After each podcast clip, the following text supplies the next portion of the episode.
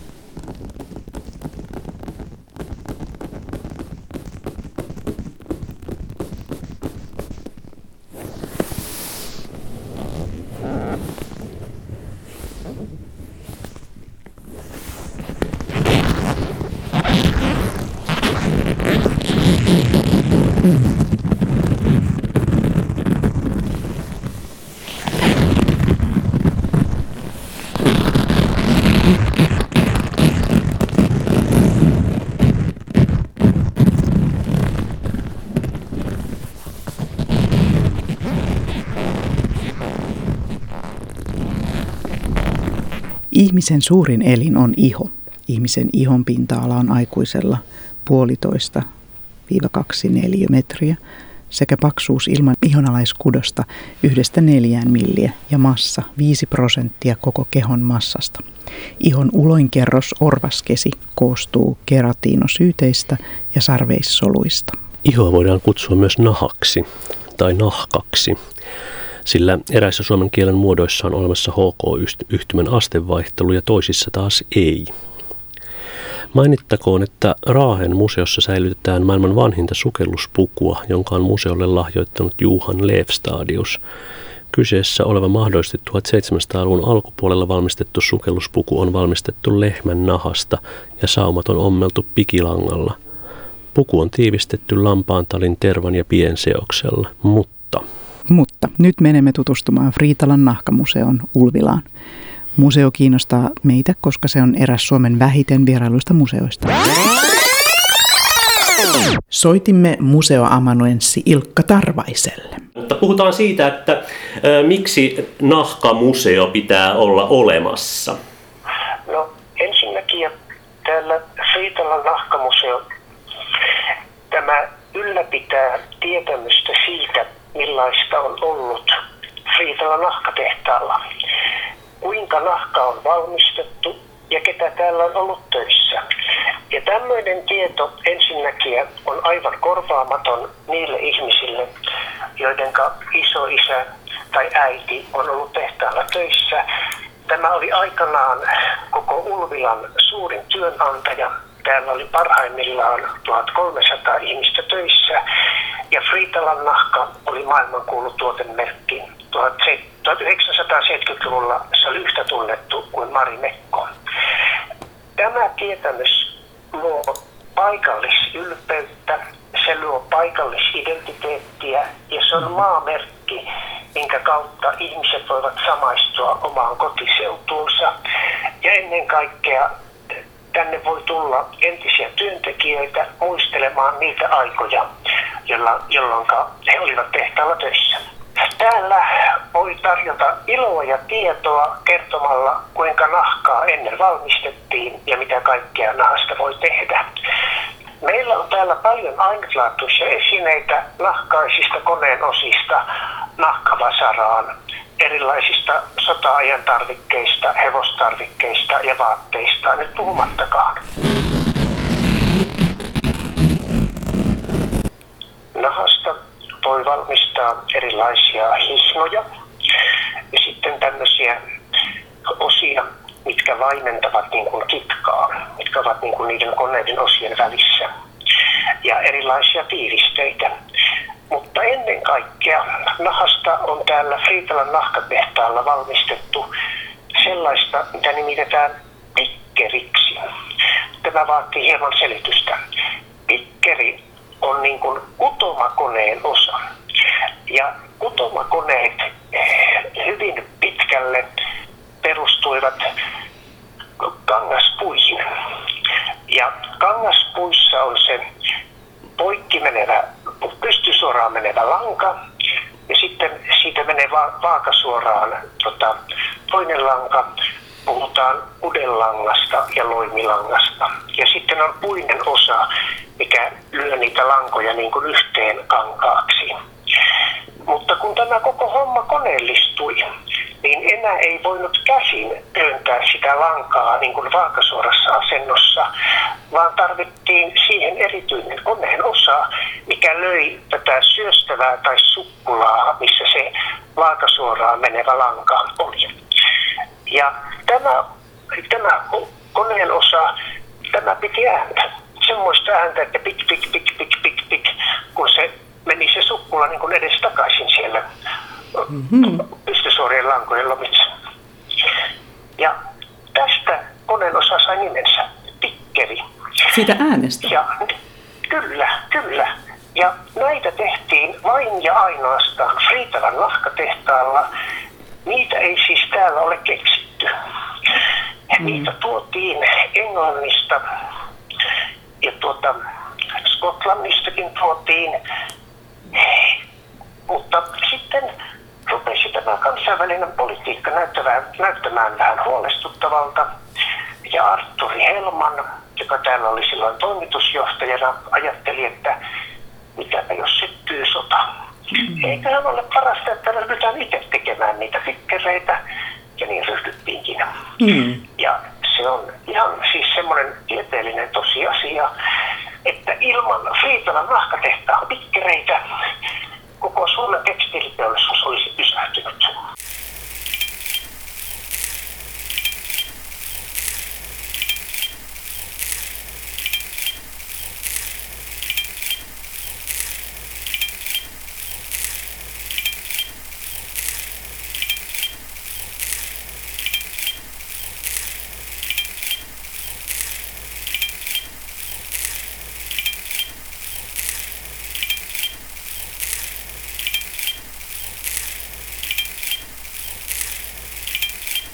Jos puhutaan nyt museosta ja siitä, että on tämä Friitalan nahkamuseo, niin minkä takia sun mielestä ylipäätään museot on tärkeitä meidän nykyyhteiskunnassa? No si- siihen on aika, itse asiassa aika montakin syytä.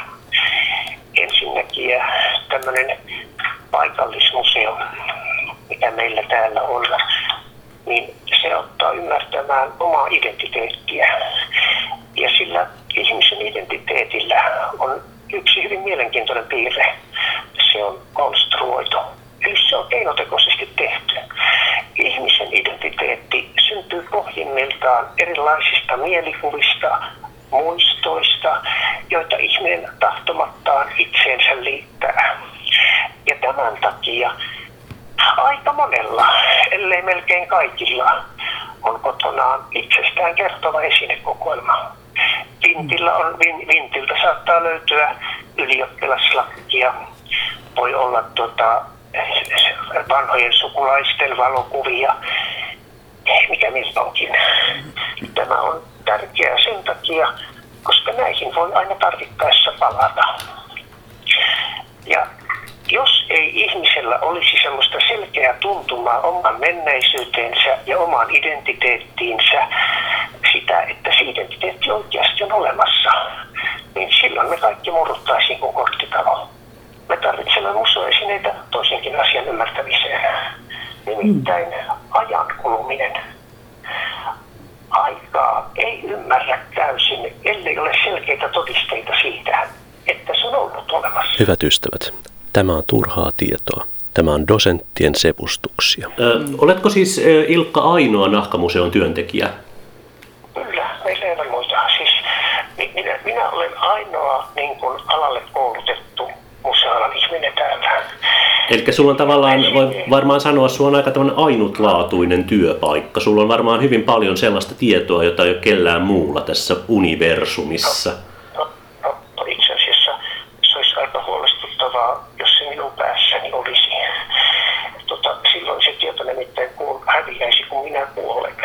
Mutta minä olen kyllä kerännyt tänne aivan ainutlaatuista tietoa vaikka millä mitalla, ja silläkin, kun olen haastatellut tehtaan entisiä työntekijöitä. Niitä nauhoja on melkein viisikymmentä. Kerro, kerro tota, mikä on sun mielestä teidän museon kaikkein ainutlaatuisin artefakti tai ainutlaatuisin esine, jos pitäisi yksi no. nimetä? No, se pikkeri on kyllä semmoinen, mutta tarinaa löytyvän. Tämä nimittäin saattaa olla ainoa museo, missä on betonilla täytetty hevonen. Ja tämä vaatii hieman selittämistä tämäkin. Eli tuota, ensinnäkin arvioidaan, että se olisi niin kuin neljäkymmentä-viisikymmentäluvulta. Ja se on siis aivan oikea hevonen, mikä on puolessaan täytetty betonilla sen takia, että kun satulaa ollaan valmistettu, niin sitä, sitä on muotoiltu tämän hevosen päällä. Niin, että se oikea leveys ja muutenkin muoto ollaan saatu kohdalleen, niin että niitä on sitten voitu hevosmiehillä kaupata niitä satuloita. Teidän museossa kuulostaa olevan aika monta aika kiinnostavaa esinettä. Mua kiinnostaisi ehkä vielä kuulla tällainen asia, että mitä siellä mahtaa olla tällaista, mitä ei ole muualla maailmassa laisinkaan? Mikä on sellainen asia, mikä on teidän Ulvilan Friitalan nahkamuseossa ainutlaatuinen tieto tai ainutlaatuinen esine tai ainutlaatuinen muisto, jolla ei ole minkäänlaista yhtymäkohtaa tai paralleelia muuhun maailmaan? Toto, itse asiassa tuo kysymys on vähän hankala, koska en minä oikeastaan tunne täysin muuta maailmaa. Jos, en, en halua nyt viisastella, mutta jos minä tuohon kykensin vastaamaan, niin pitäisi oikeastaan tietää, mitä kaikkea muualla maailmassa on. Mutta ainakaan Suomessa ei ole yhtään museota, missä olisi pikkeleitä. Ja sitten näitä tämmöisiä nahkamuseoita ei oikeastaan ole käytännössä muita kuin tämä meidän. Erilaisia verstaita kyllä on. Ja täällä on sitten jotenkin hyvin erikoista nahasta valmistettua. Täällä on nahasta valmistettu vasara, nahasta valmistettuja tuhkakuppeja, nahasta valmistettu kalenteri. Erilaisista sota-ajan tarvikkeista nyt puhumattakaan. Mä haluaisin kysyä sellaista, että miten sun mielestä nahkamuseo voi muuttaa maailmaa? Tai jos sen haluaa muotoilla toisinpäin, niin millainen maailma olisi, jos siellä ei olisi yhtään museoja, erityisesti tietysti tätä Friitalan nahkamuseoa? Sitä, sitä minä en tiedä, että voiko nahkamuseo muuttaa maailmaa, mutta nahkamuseo voi jossain määrin estää maailman muuttumisen. Nimittäin sillä tavoin, että kun meillä on täällä tavallaan kerrotaan tästä vanhasta käsityötaidosta, että miten nahkaa valmistetaan, niin sen, se tieto on kohtuullisen helppo elvyttää. Kun meillä on täällä tota, tietoa kaikista parkitusaineista sun muista, ja tämä tarkoittaa sitä, että koneet eivät koskaan tule täysin ottamaan valtaa. Me emme tule haettautumaan tietokoneiden ja modernin tekniikan alle niin kauan, kun on museoita, mitkä pitävät yllä vanhaa käsityöperinnettä. Millä tavoin nahkamuseo saa Suomen nousuun? Tai vaihtoehtoisesti, pitäisikö Suomi saada nousuun vai päinvastoin kovaan laskuun? Ja jos, jos tarvitaan Suomea laskuun, niin millä tavalla nahkamuseo voi auttaa? Tuota, tuota. Koko Suomi saadaan laskuun, kun vähennetään museoiden määrärahoja ja ruvetaan jankuttamaan, että eihän ne tuota mitään, suljetaan pois. Silloin meiltä niin kuin putoaa hitaasti, mutta varmasti sellainen perustietämys omasta itsestämme, mikä, mikä tota, mahdollistaa tämmöisen me hengen ja kansallistunteen muodostumisen, erityisesti paikallisella tasolla. Mutta museo ja nahkamuseot voidaan saada nousuun niin, että korostamme museon merkitystä tiedotusvälineenä ja teemme museosta paikkoja, joihin voi tulla leikkimään ja kokeilemaan. Ja laajennamme näyttelyiden avulla sitä alaa ihmisessä, ihmisen päässä, missä ajatus liikkuu. Tekemällä näyttelyitä vieraista kulttuureista, niin vaikutamme suvaitsevaisuuden, suvaitsevaisuuden lisääntymiseen. Ja tämä on yksi asia, minkä me tarvitsemme yleissivistystä. Näin minä näkisin ja minä antaisin tämän tehtävän myös siis muille kulttuurilaitoksille. ja nyt sitten, mitä ei aina ymmärretä, ja tätä onkin tietysti vaikea maallikon ymmärtää, niin museot ovat ensisijaisesti tutkimuspaikkoja. Ja maanantait ovat kiinni museoissa, koska silloin vain tutkitaan. Ja näyttelyt ovat museon tutkimusprosessin ulkoinen tuote, ja se johtaa siihen, että museoita arvioidaan koko ajan sen perusteella, paljonko näyttelyissä käy ihmisiä ja paljonko se tuottavat rahaa, mutta arviointiperusta on väärä. Näyttelyitä tulee arvioida ja museoita ennen kaikkea tulee arvioida niiden sisältämän ainutlaatuisen aineiston perusteella. Jos korkeat lukumäärät olisivat laadun tae, niin silloin kaikkein tärkeintä tietoa olisivat tiettyjen julkisuushenkilöiden edesottamukset. Niillähän iltapäivälehtiä myydään. Kiitos tosi paljon tästä haastattelusta. Ja vaikkei se nyt tähän, tähän tavallaan liity, mutta tuli tämä jouhikko mieleen jostain. Ja muistin tämmöisen kirjan, mikä mulla on kirjahyllyssä, tämmöinen Rauno Niemisen tutkimussoitinten tutkiminen rakentamalla esimerkkinä jouhikko. Ja tämä on siis tota, Sibelius Akatemian kansanmusiikkiosaston julkaisuja ja tehty vuonna kaksituhattakahdeksan, eli yhdeksän vuotta sitten. Ja no, jouhikkohan on nyt aika semmoinen suorastaan poppissoitin tällä hetkellä, mutta täällä on mun mielestä muutamia tällaisia mielenkiintoisia tietoja, mitä me voitaisiin miettiä, vaikka siis tämä ihan siis ensinnäkin, että mikä jouhikko on. No, se on siis jousella soitettava lyyrasoitin ja sen historia ulottuu tuhansien vuosien taakse. Varhaisin tieto lyyran esiintymisestä Alppien pohjoispuolella on Unkarista. Löydettyyn hautakiveen on hakattu lyyransoittajan kuva noin kahdeksansataa tai viisisataa vuotta ennen Kristusta. Ja tota... Sitten tässä tota, Rauno Nieminen puhuu tästä myöskin, että siis se kuuluu lyyrasoitinten pääluokkaan, jossa viritystapit sijaitsee rinnakkain poikkipuussa. Ja se on etääntynyt hyvinkin kauas antiikin lyyrasta, mutta se on varsin lähellä keskiajan länsi-eurooppalaista pyörölyyraa. Ja sitten sitä pidetään soittaisi vinosti pystyssä. Ja sitten Borduna-sävel soi siellä melodian pohjalla koko ajan. Ja nämä piirteet on just sit muistumia keskiajalta. Ja Suomessa niin jouhikko säilyi pisimpään käytössä Savossa ja Karjalassa. Ja sitten Virossa niin siellä se on ollut luoteisrannikon saaristossa ja Viron mantereella. Jännittävää, kiinnostavaa. Tässä on, hän on laittanut, kirjoittanut Nieminen tänne, että uutta tietoa jouhikosta. Mutta sitten hän puhuu tästä tota, näistä rakennustavoista, koska tämä hänen tutkimuksensa on perustunut siihen, että hän on rakentanut ö, itse jouhikoita, ja mikä on, se on siis alkanut ihan sieltä, että on kaadettu, valittu metsästä puut ja kaadettu ja kuivattu ne ja niin edespäin ja niin edespäin. Eli Nieminen kirjoittaa näin, että museojouhikoissa on käytetty viittä erilaista rakennustapaa, joista yleisin on rakennustapa numero yksi, jossa jouhikon koppi on veistetty yhdestä puusta päältäpäin ja peitetty kannella. Ja tämä on yleisintä ruotsalaisissa, savolaisissa ja karjalaisissa jouhikoista. Ja tästä tavasta on vain yksi poikkeus, ja se on impilahtelainen jouhikko, jonka koppa on koverrettu pohjan suunnasta ja peitetty pohjalla. Ja kopan erilaisia poikkileikkauksia on kuusi, ja puun ydin sijoittuu poikkileikkauksessa kuudella eri tavalla. Ja suorakaiteen muotoinen poikkileikkaus on yleisin. Ja sitten luonnollinen poikkileikkausmuoto syntyy silloin, kun jouhikko rakennetaan kahtia halkaistusta puusta, kahtia halkaistusta siis.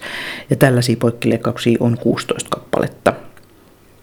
Ja tämmöisessä poikkileikkauksessa puun ydin sijoittuu keskelle kantta kopan yläosaan.